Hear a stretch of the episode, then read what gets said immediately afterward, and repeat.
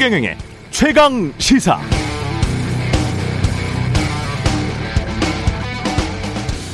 네, 2004년 총선에서 대선, 대승을 거둔 열린 우리당.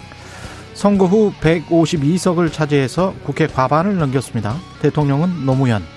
행정부와 의회 권력을 장악해서 집권 여당으로서 탄탄대로를 걷는 듯 했습니다만 부동산 가격 앙등으로 인한 민심 악화, 야당의 공세와 내부 분열이 겹치면서 2006년 지방선거에서 서울, 인천, 경기도를 모두 한나라당에게 내줬고 이후 7, 8월 재보궐 선거에서도 연패. 2007년 대통령 선거에서는 이명박 후보에게 사상 최대 표차로 참패했습니다. 더불어민주당은 2020년 총선에서 승리해서 국회 과반을 훨씬 넘게 장악하고 있는 상황. 대통령은 문재인, 부동산 가격은 앙등해서 민심은 흉흉하죠. 그래 지금까지 재보궐선거의 양상 그리고 급등하고 있는 윤석열 전 검찰총장의 지지율까지 뭔가 경험한 듯 본 듯한 느낌 기시감이 듭니다. 이런 상황에서 임종석 전 대통령 비서실장은 어제 SNS에 박원순은 정말 못 쓸 사람이었나 박원순은 내가 아는 가장 청렴한 공직자였다며 박원순 전 서울시장을 애도했습니다. 갑자기 오만과 편견이라는 영국 명작 소설 제목이 생각납니다. 이것도 대자부죠. 2006년 이후에 민주당의 연이은 선거 참패를 예견이나 하듯 유시민 의원이 그랬습니다. 2005년 11월 말이었습니다. 박근혜 이명박 씨가 대통령이 된다고 나라가 망하지는 않는다.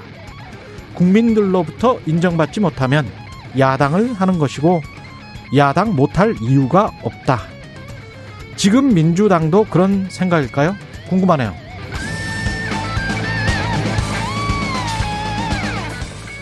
네, 안녕하십니까. 3월 24일 세상에 이익이 되는 방송 최경령의 최강 시사 출발합니다. 저는 KBS 최경령 기자입니다. 네, 최경령의 최강 시사 유튜브에 검색하시면 실시간 방송 보실 수 있고요. 문자 참여는 짧은 문자 50원, 기본자 100원이 드는 샵 9730 무료인 콩 어플에도 의견 보내주시기 바랍니다. 부동산 시장 상승세가 한풀 꺾인 모습입니다. 시장의 흐름 어떻게 진단해야 할지 오늘 1부에서 이종우 이카노미스트와 이야기 나눠보고요. 2부에서는 야당의 눈으로 정치 현안 들여다보는 이재오의 이게 정치라오 국민의힘 이재오 상임 고문 만나봅니다.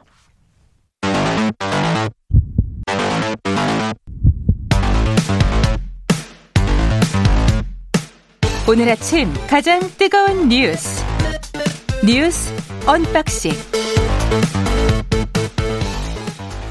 네, 오늘 아침 가장 뜨거운 뉴스 뉴스 unboxing 시작합니다. 민동기 기자, 김민하 시사평론가 나와 있습니다. 안녕하십니까? 안녕하세요. 예, 오세훈 후보가 단일 후보가 됐습니다. 야권에 5차 범위 박 낙승을 거둔 것으로 지금 알려지고 있는데요. 어제 하우영 기자랑 우리 민동기 기자랑 나왔을 때 네. 우리가 약간의 느낌, 뉘앙스를 풍겼는데 다행히도 그 풍긴 뉘앙스와 느낌이 맞아서 예측이 맞아서 네. 다행인 것 같습니다. 근데 초박빙으로 예 상이 됐었는데 예. 어, 5차 범위 박 낙승이라는 언론 보도가 일단 많은 것 같고요. 예. 예. 그럼 왜 이렇게 승리를 할 수 있었느냐 언론 음. 보도를 좀 보니까 음. 국민의힘의 조직력 그리고 오세훈 후보 개인의 확장성 이게 좀 결합이 된 것 같다 이런 분석이 있고요. 예. 그리고 전략도 한몫을 했던 것 같습니다. 김종인 아. 비대위원장 같은 경우에 시간은 우리 편이다라고 하면서 굉장히 끌 수 있는 대로 끌었거든요. 음. 이게 좀 주요했다 이런 평가가 나오고 있고 예.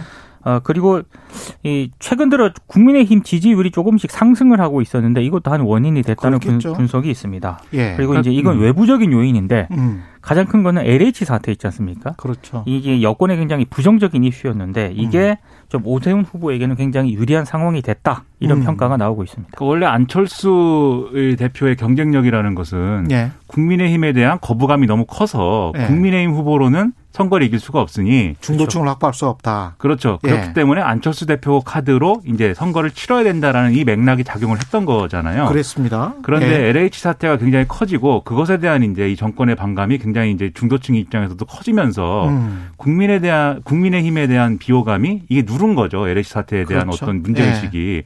그러면 이제 안철수 대표의 어떤 경쟁력이라든지 이런 것도 국민의힘 자체 후보가 가지는 경쟁력과 비교해서 큰 차이가 없어지는 것이고 음. 그렇다고 한다면 당연히 배경과 조직이 있는 국민의힘 소속인 오세훈 후보에게 이제 유리한 국면이 조성될 수밖에 없는 거고 시간이 갈수록 이제 그러한 국면은 더 이제 강해질 수밖에 없었던 겁니다. 그래서 이제 말씀하셨듯이 김종인 위원장이라든가 또 오세훈 후보 캠프도 좀 시간을 여러모로 이제 끌어서 마지막까지 단일화 시점을 좀 늦추려고 한 그런 움직임이 있었던 거고 결과적으로 뭐 그런 전략이 이제 맞아 떨어졌다 이렇게 봐야 되겠죠.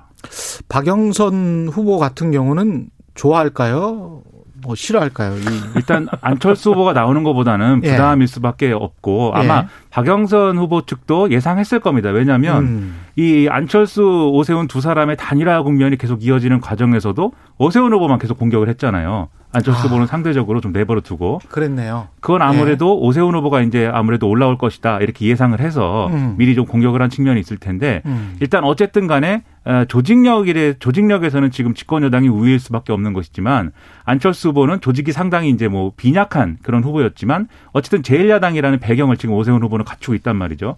그렇기 때문에 조직 대 조직의 어떤 승부가 가능하다 이런 점에서 이제 좀 부담스러운 부분이 있고 거기다가 오세훈 후보가 사실 이제 부산급식 그 문제 때문에 사퇴를 해서 그렇지 재선 서울시장 경력을 갖고 있는 거 아닙니까? 그렇죠. 서울시장 한 것만 한 5년 정도 되는 건데 예. 이 이력을 또 무시할 수 없는 부분이 있어서 음. 여러모로 선거 전략상에서는 상당히 좀 아, 안철수 후보, 안철수 대표보다는 좀 껄끄럽지 않나 이렇게 이제 전망을 하고 있습니다. 근데 안철수 후보도 이야기했지만 나는 전혀 허물이 없고 의혹이 없고 셀프 보상 의혹은 저쪽이 있다.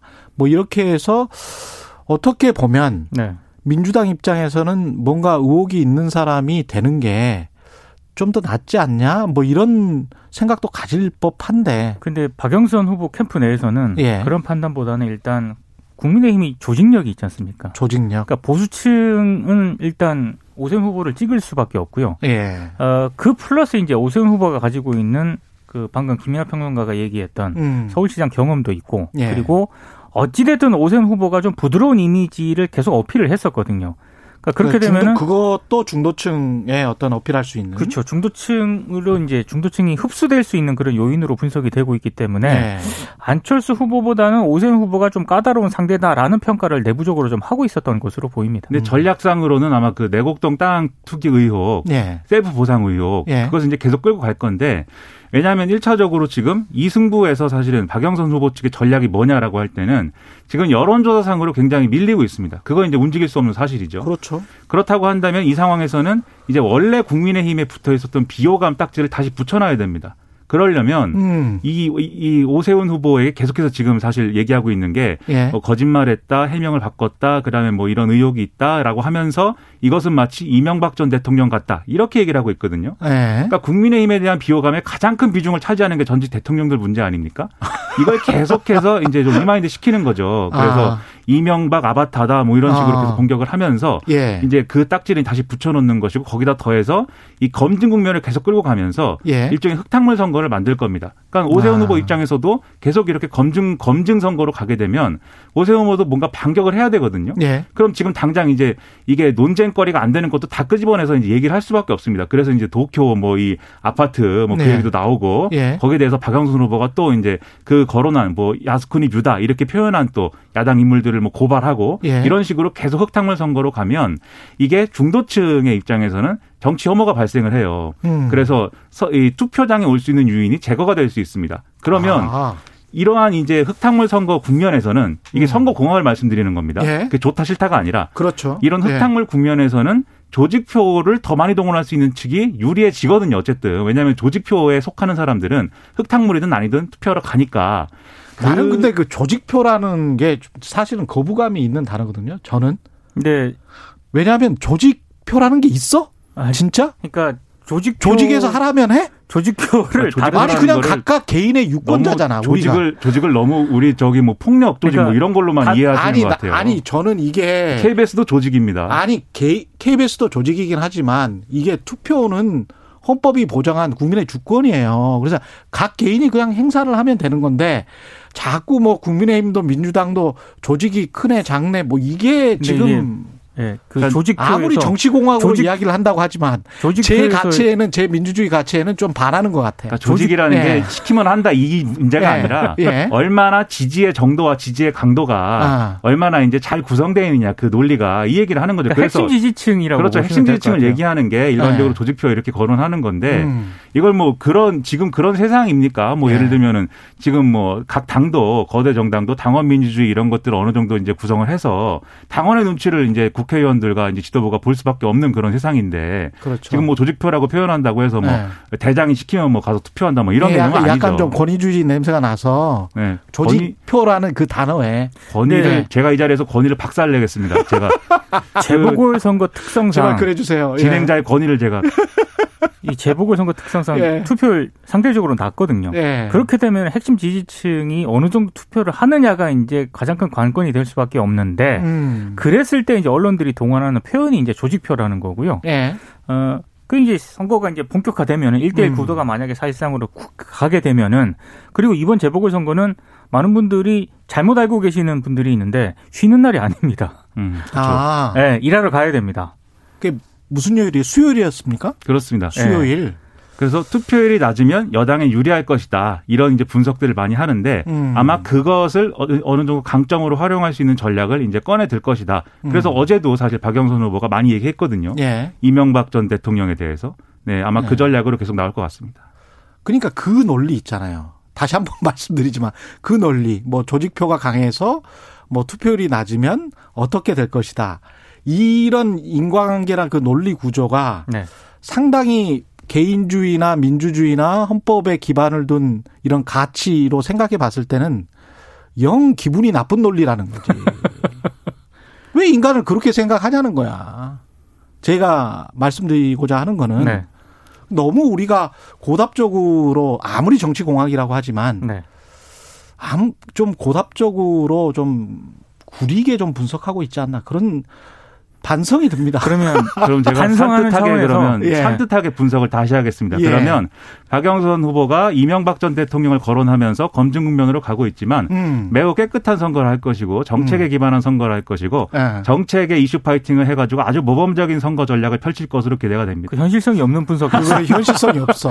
아니 이렇게 해도 문제고 중간, 저렇게 해도 문제고 뭐. 뭔가 중간쯤에 현실에 맞는 좀 고민을 해봅시다. 그러면 저도 저도 잘 모르겠으니까 게스트한테 구리다고 하고 뭐 예. 진행자의 권위가 아니야, 아니야, 아니야, 있습니다. 제가 볼 때는 게스트한테 구리다고 그런 게 아니고 우리 전체에 뭔가 생각이 잘못된 거 아닌가 한번 그 의견 제시를 해본 그러니까 거예요. 반성하는 예. 차원에서 맞아요. 다른 어떤 표현들이 있는지 평론가한테 한 이야기 아니야. 예. 예. 한번 고민해 보도록 하겠습니다. 예, 섭섭해하지 말고요. 예. 전 세상 만사 섭섭합니다.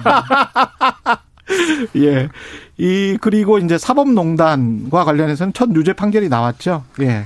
그 이민걸 전 법원행정처 기획조정실장하고요. 예. 이규진 전 대법원 양형위원회 상임위원회 상임위원이 1심에서 유죄를 선고를 받았습니다. 음. 이민걸 전 실장 같은 경우에는 그 통합진보당 소송에 개입을 해서 네. 판결 선고 등 재판 과정에 법원 행정처 의중이 반영되도록 했다 이런 혐의 등을 받고 있고요. 이규진 전 위원 같은 경우에는 그 헌재를 견제하려는 목적으로 헌재 파견 법관을 통해서 뭐 내부 정보를 수집을 한다거나 음. 통합진보당의 각종 행정소송에 개입한 혐의 등을 받고 있는데요. 예. 근데 좀 아쉬운 거는 두 사람이 재판부가 두 사람에게 유죄를 선고를 하면서도 이들의 행동이 개인적 이득을 추구하기 위한 것이 아니었고 음. 사법행정 조직의 개통 구조에서 지시를 받아 한 일이었다는 점을 양형에 참작했다. 이렇게 이제 판결을 했습니다. 그래서 뭐 이민걸 전 실장에게는 징역 10개월에 집행유예 2년을 선고를 했고요. 네. 그 이규진 전 위원에게는 징역 1년 6개월에 집행유예 3년을 선고를 했습니다. 그러니까 이 범죄 사실 중에 음. 일부는 사실 양승태 전 대법관 아, 양승태 전 대법원장하고 그다음에 타범농단에 연루돼 있는 임종원 전 차장이라든가 음. 이런 사람들의 이제 그 관계와도 일부 이제 좀 범죄가 엮여 있는 걸로 지금 확인이 된 거거든요. 그렇죠. 이 판결을 통해서. 그래서 아마도 이분들에 대한 재판에 일부 영향을 미칠 것이다. 이렇게 전망이 되는데 이 또이 이 판결을 가지고 보수 언론은 김명수 사법부가 이렇게 결국은 사법농단에 연루된 판사들의 유죄 판결을 이끌어내기 위해서 그동안 판사들에 대한 인사나 이런 것들을 통해서 이런 걸 유도하고 있다. 또 이렇게 비판을 하고 있기 때문에 이 판결도 계속해서 정치적 해석과 논란으로 또 이어질 것 같습니다. 저는 이 부분도 방금 말씀하신 것처럼 개인의 또 그 민동기 기자 그 이야기 했는데 개인 이득을 취하기 위한 것이 아니다. 네.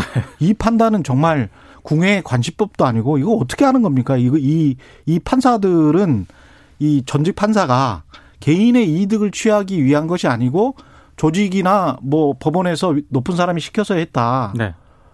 법원의 구조는 누가 봐도 높은 사람이 시켜서 하면 그 인사에서 좋은 자리로 가고 승진을 하잖아요. 그렇죠. 그럼 그거는 개인의 이득이 아닙니까? 저는 개인의 이득이라고 보고요. 이번에 이 유죄 판결을 받았던 예. 이 판사들, 전직 판사들 예. 다잘 나갔던 법원 엘리트들이었거든요. 그러니까요.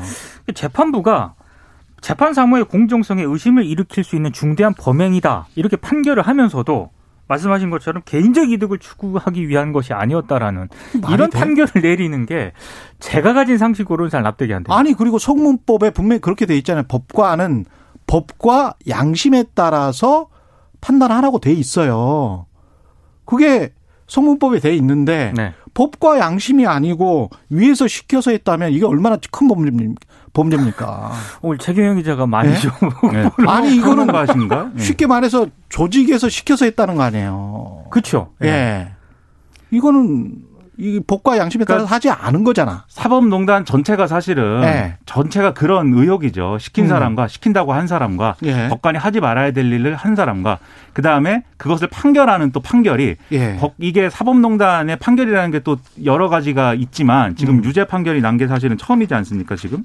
어, 음. 그런데, 어, 그동안에도 판결을 보면은 법관으로서 해야 해, 하는 게 바람직하지 않은 일이다. 이런 내용들이 또 있어요. 근데 그런 내용들을 표현하면서도 법리나 이런 거를 보면은 이거는 예를 들면 직권남용이라든지 이런 걸 적용할 수가 없다. 뭐 이렇게 판결한 사례들도 있고 막 이래서 네. 여러 가지의 장애물도 있는 거죠.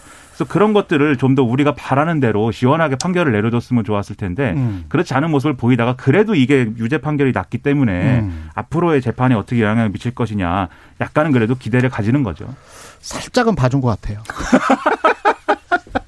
예. 너무 뉴스, 강경파셔. 네. 예. 뉴스 unboxing 민동기 기자 김민하 평론가였습니다. 고맙습니다. 고맙습니다. 예. KBS 1라디오 최경영의 최강 시사 듣고 계신 지금 시각 7시 37분입니다.